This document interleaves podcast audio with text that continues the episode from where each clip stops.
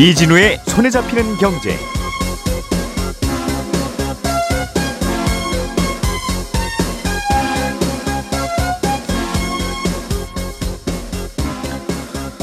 안녕하십니까 이진우입니다. 요즘 전 세계적으로 경기가 안 좋아지면서 나타나는 현상 중에 하나가 자국 중심주의, 자국 이기주의가 강해지고 있다는 것 같습니다. 올해 미국 정부가 앞으로는 미국에서 만든 전기차에만 보조금 혜택을 주겠다고 해서 전 세계 자동차 회사들을 깜짝 놀라게 만들더니 최근에는 유럽연합도 미국과 아주 비슷한 내용의 법안을 준비 중이라는 소식이 들려옵니다. 이렇게 되면 유럽이나 미국에 물건 팔아서 먹고 사는 우리나라에게 미치는 여파가 만만치 않을 것 같은데요. 잠시 후에 이 내용을 자세하게 좀 들어보겠습니다. 실손보험료가 어, 오를 것 같다는 소식 그리고 요즘 공모 펀드 투자가 점점 더 줄고 있고 그 대신 ETF로 돈이 몰리고 있다는 이야기 간단히 챙겨 들어보겠습니다. 11월의 마지막 날 손에 잡히는 경제 광고 잠깐 듣고 시작하겠습니다. 오늘의 뉴스를 프로파일링 합니다. 평일 저녁 6시 5분 표창원의 뉴스 하이킥.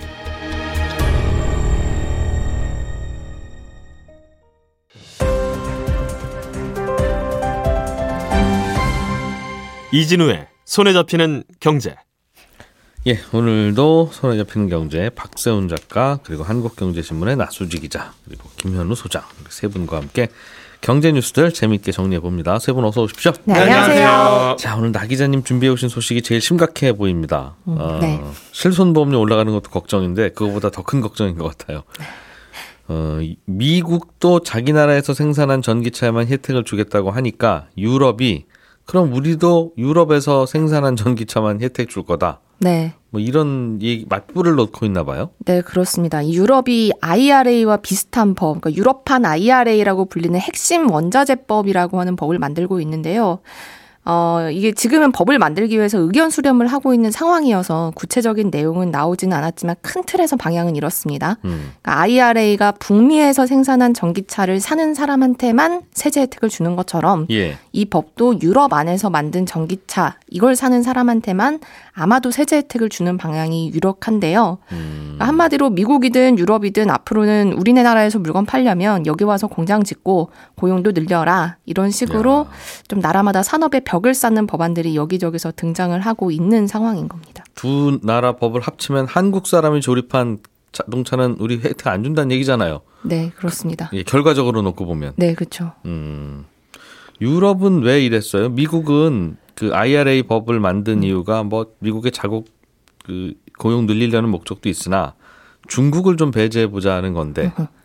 유럽은 왜 이런 법안을 준비 중인 겁니까? 어, 이렇게 저렇게 돌아가는 상황을 보니까 유럽이 갈수록 경제적으로 미국만 이익을 보고 예. 유럽은 손해만 보고 있는 것 같다. 과연 이 미국이 죄송합니다. 미- 과연 미국이 친구가 맞나? 뭐 이런 생각을 음. 하고 있는 것 같, 있는 겁니다. 예. 그러니까 일단 이런 생각을 처음 하게 된 게 이게 우크라이나 전쟁 때문인데요. 이게 유럽은 지금 전쟁 이후에 에너지난을 겪고 있잖아요. 음. 뭐 러시아산 LNG 수입이 어려워지면서 지금 이제 미국에서 LNG를 수입을 하고 있는데 예.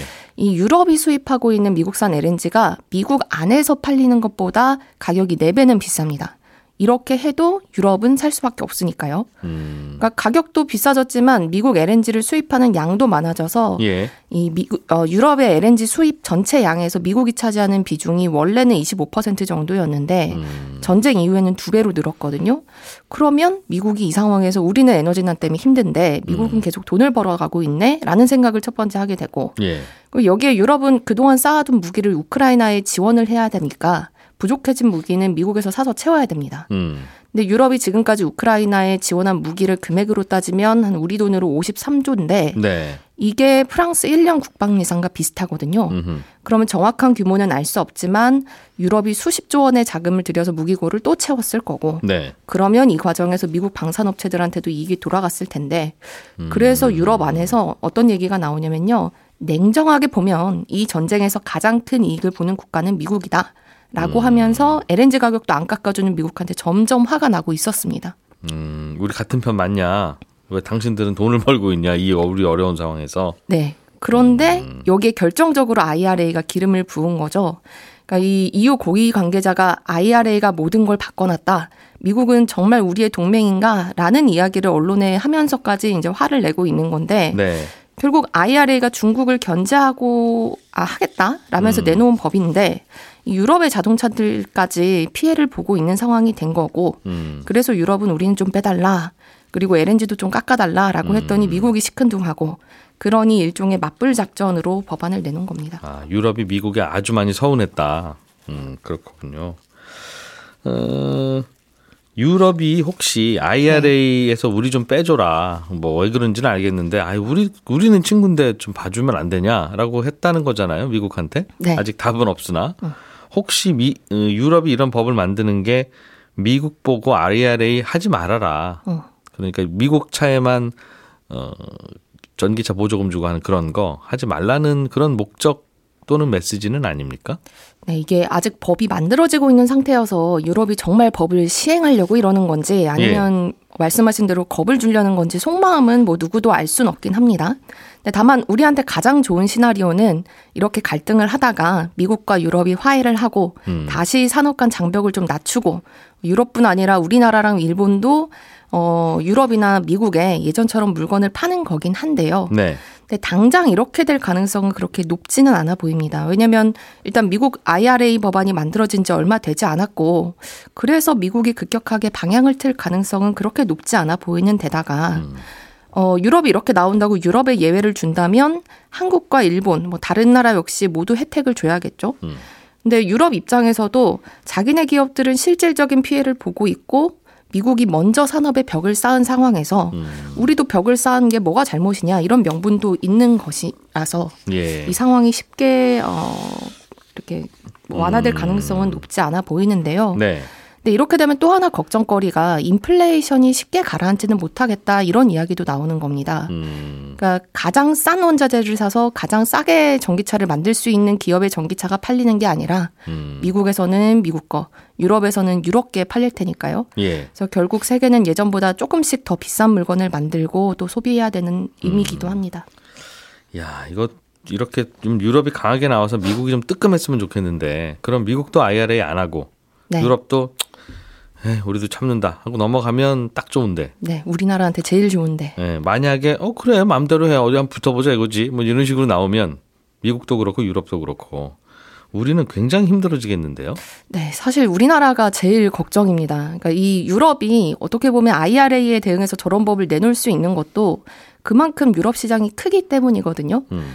근데 미국 시장에서 장사하기 어렵게 만들겠다. 그러면 우리나라도 유럽 시장에서 장사하기 어렵게 만들 테니 네. 미국 기업도 피해 입을 텐데 괜찮겠어라고 하는 협박 아닌 음. 협박을 하는 예. 그런 상황인데 그럼 우리나라에서도 사실은 우리나라만의 IRA를 만들자라는 이야기가 나오고는 있습니다만 우리나라 내수 시장이 그럴 만한 상황이 못 됩니다. 그러니까 우리나라에서 만든 자동차만 우리가 보조금 줄 거야. 그럼 맘대로 해. 뭐 이거 그렇게 하십시오.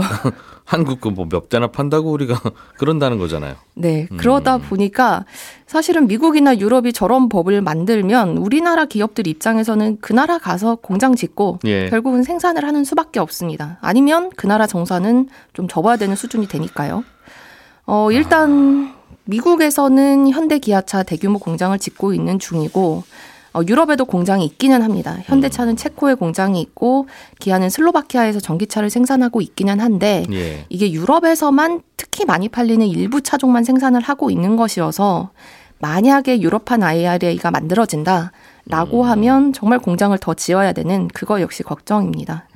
그러니까 우리나라처럼 수출 많이 하는 나라 입장에서는 산업 벽이 없어질수록 좋은데 예. 지금은 정반대로 가고 있는 상황이고 그렇다고 이 벽을 무너뜨릴 만한 역할을 할 힘센 나라 아니면 국제 기구도 없어서 이래저래 고민이 깊어지는 상황입니다. 미국 유럽 잠깐 일로 와봐 너희들 이렇게 싸워 이리 와봐 할 수 있는 국제기구가 있어야 되는데 네. 지금 이렇게 생각해 보면 우리나라는 꼭 평화가 있어야 되는 나라인 것 같아요. 어. 마치 그 집에 집이 화목하면 아빠는 엄마 방에도 들어갔다가 아들 방에도 들어갔다가 딸 방에도 들어갔다가 이제 온 집안이 내 집안인데 아빠 방은 없네요. 원래 아빠 방은 없죠. 그런데 이제 갑자기 서로 막 쌓여지고 싸, 화, 어, 그 화목해지지 않고 이렇게 싸우면 엄마는 문 탕 닫고 엄마 방 들어가고 딸은 문 탕 닫고 딸 방 들어가고 아들도 문탕 닫고 아들 방 들어가면 갈 데가 없잖아요. 갑자기 감정이입을 하신 것 같습니다. 상황이 똑같이 미국이 문 닫고 들어가고 유럽도 문 닫고 들어가면 야, 우리는 어디 가야 돼 이거? 이제 이런 상황이 우리한테는 펼쳐지는 거죠. 네, 방이 거- 없- 방이 없는 나라니까. 네, 그렇다고 우리 방 안에서만 살 수는 음. 없는 또 그런 나라니까요. 예. 자, 박 작가님이 준비해 오신 내용. 네. 음, 요즘 투자자들이 점점 더 펀드에 가입 안 하고 펀드 매니저에 돈안 맡기고 있다. 그렇습니다. 통계로 나오나 봐요. 그렇죠. 올해 예. 초부터 10월까지 공모 펀드에서 빠진 금액이 7조 원 정도 됩니다. 바꿔 말하면 펀드 매니저들한테 돈을 덜 맡기고 안 맡기고 있는 건데 그럼 이 빠진 돈이 어디로 갔느냐? 돈에 코- 꼬리표가 있는 게 아니라서 정확하게 알 수는 없는데 재밌는 게 이 기간에 그러니까 올해 초부터 10월까지 ETF에 새롭게 들어간 돈이 14조 원입니다. 네. 같은 기간 동안 공모 펀드에서 빠진 금액보다 두 배 더 는 거죠. 그러면 사람들이 펀드에서 돈을 빼서 ETF 쪽으로 갔다. 이런 추론을 해볼 수는 있습니다. 예. 즉 간접 투자에는 줄고 직접 투자는 늘었다. 이런 식으로 해석은 가능한 그런 통계죠. 왜 그랬어요? 왜 펀드에서 자꾸 돈을 뺍니까? 이게 물론 어느 날 갑자기 무슨 공모 펀드에 무슨 일이 생긴 건 아니고 요 몇 년간 투자 흐름이 간접 투자에서 개인들이 직접 투자하는 쪽으로 좀 바뀌고 있거든요. 거기에 좀 계속되고 있는 걸로 보입니다.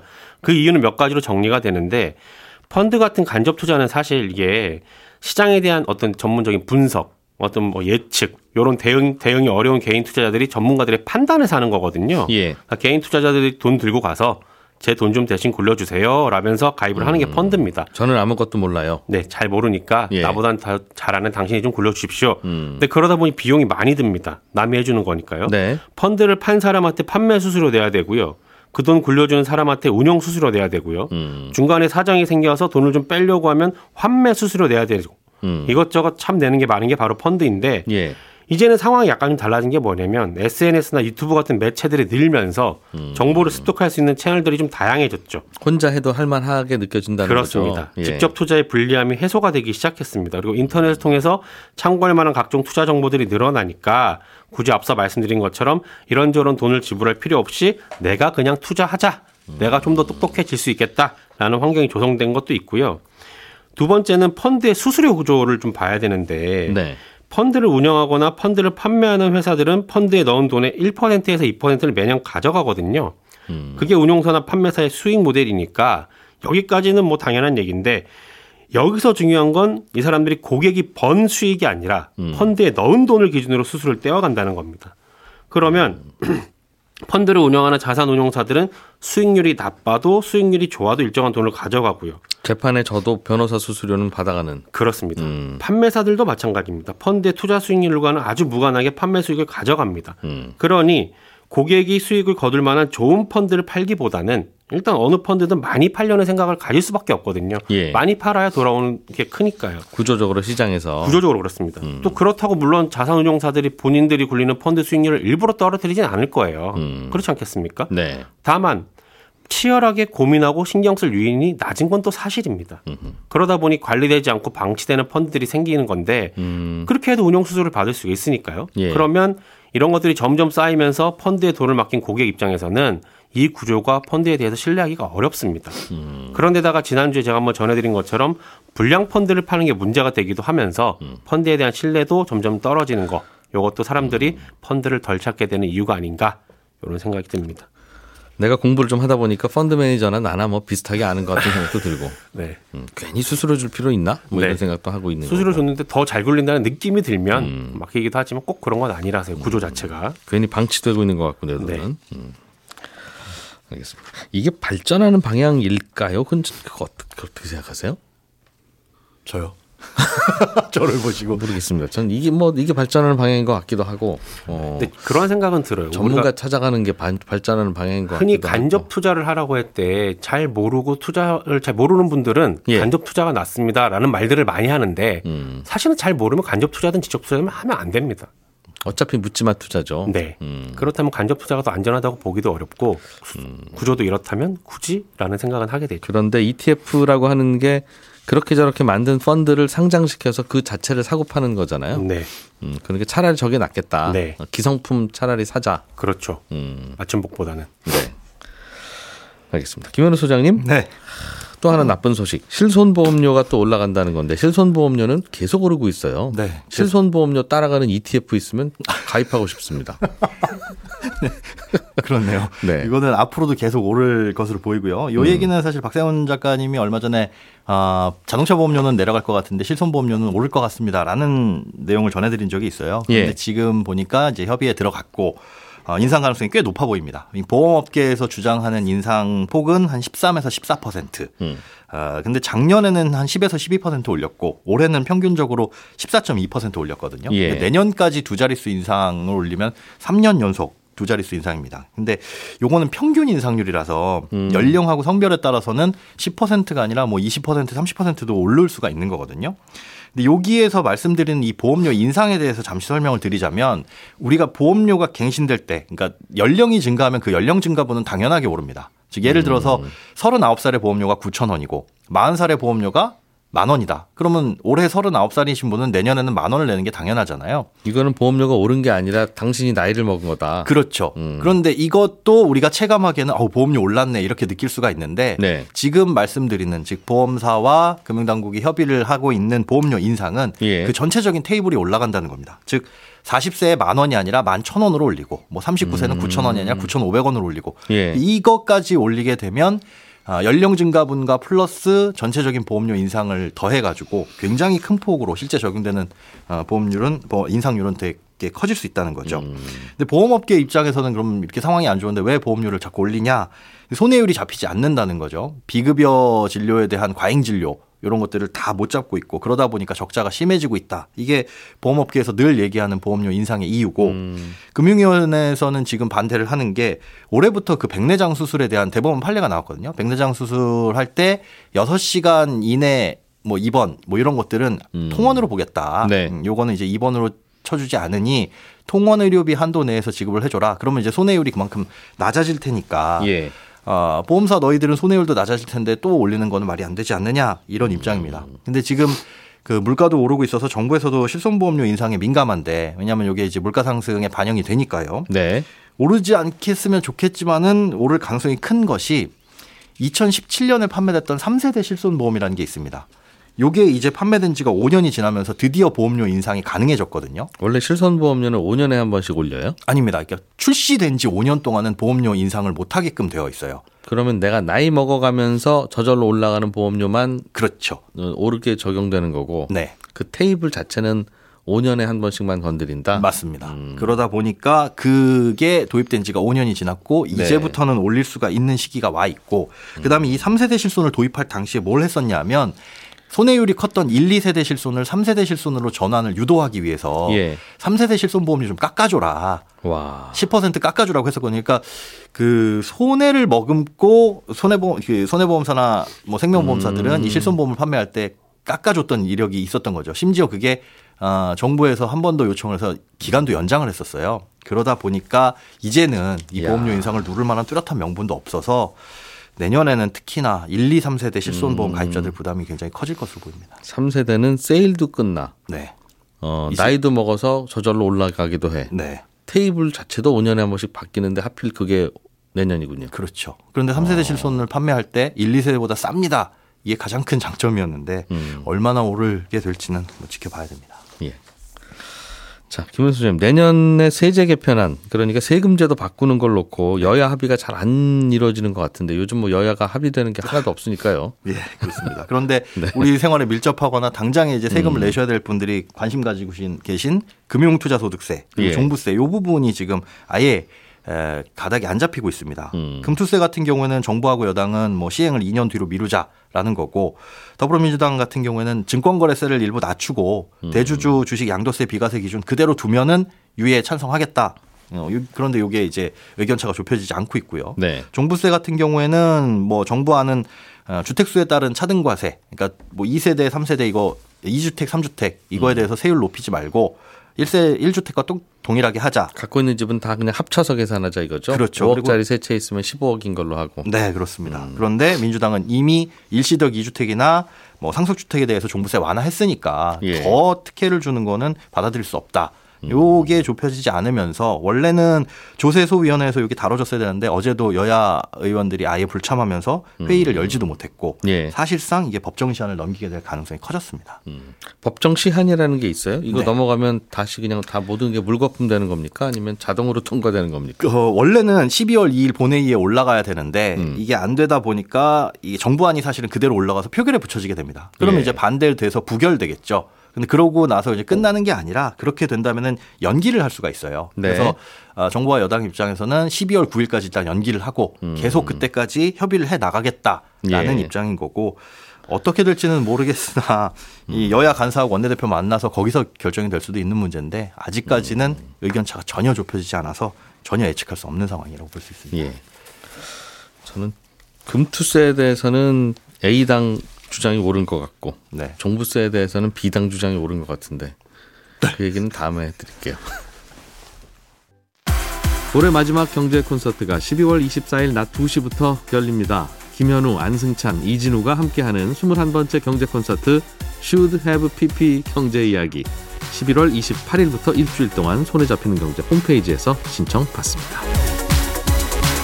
아, 날짜 참 잘 잡았다. 예, 오늘도 나수재 기자, 김현우 소장, 박세훈 작가 세 분과 함께 했고요. 저는 잠시 후 11시 5분에 이어지는 손에 잡히는 경제 플러스에서 다시 인사드리겠습니다. 이진우였습니다. 고맙습니다.